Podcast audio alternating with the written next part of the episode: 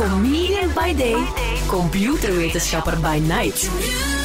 Jeroen Baart bereidt je voor op de toekomst. In de toekomst printen we onze eigen biefstuk in de keuken. Verklaar u nader, Jeroen Baart. Uh, het gaat over 3D-printen van voedsel. Uh, dat is al langer gebeurd, want waarom zou ik geen godsnaam voedsel 3D-printen? Wel, de manier waarop dat we nu uh, koeien en kippen en varkens houden om die hun vlees op te eten, ja, daar hebben mensen wel wat problemen mee. Er is een voordeel aan 3D-printen van vlees, want dat kun je doen met plantenproteïne of met vlees dat gekweekt is met stamcellen, waarbij dat dus telkens geen heel dier moet sterven. Dat, dat kun je eigenlijk in een labo doen. Dus dat zit al een paar jaar in de lift, maar nu um, zijn er een paar bedrijven die zeggen eigenlijk van ja, we kunnen dat vlees nu al wel kweken in het labo en dat is goed vlees. En mensen vinden vaak in de test het verschil niet tussen een echte biefstuk en een, uh, een, een 3D-geprinte labo-gekweekte biefstuk.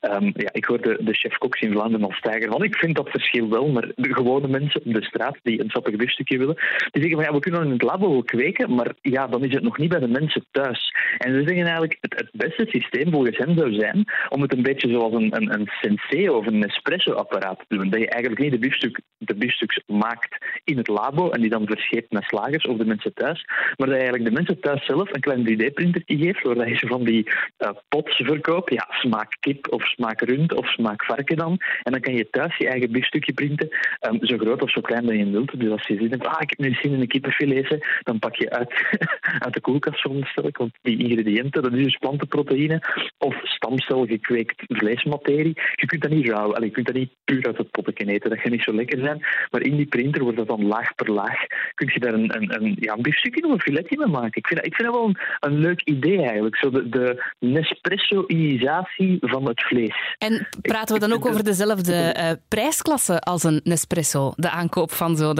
3D-printer? Ja, wel, dat, is al één ding. Dat zou inderdaad wel eens duur kunnen uitvallen. Plus ook het vlees zelf is nog altijd, de, de, pure, kost, allee, de pure kost van het vlees, is nog altijd een beetje het, het dubbele, zitten ze momenteel, van een normale biefstuk. Maar ze zeggen, de meeste mensen zijn flexitariërs. En, en die, die hebben dus wel ja, problemen met vlees eten, maar, maar ze laten het ook niet volledig links liggen. En dan zou die meerprijs om dan toch vlees te eten, dat, dat dan eigenlijk waar geen dieren voor hebben afgezien, um, zou dan wel uh, zij denken van dat ze dat economisch viable kunnen maken. Ja. Dus en uiteindelijk is bijvoorbeeld koffie opgieten ook goedkoper dan een Senseo-machine en al die pets kopen. Hè? Dat dus, is waar. Hè? Ik ben zelf geen koffiedrinker, maar ik geloof het 100%. ja, ja. ja het, het, het, het, is een beetje, en het, het doet ook denken aan, ze zijn nu ook bezig in het International Space Station, waar dat bijvoorbeeld heel duur is om vlees naartoe te schepen. Want ja, elke gram dat je op een raket steekt, dat kost zeer veel geld om die uh, de atmosfeer in te krijgen. Daar 3D-printen ze ook al stukken voedsel nu en er wordt ook al mee geëxperimenteerd. Hè. Dus er is wel iets voor te vinden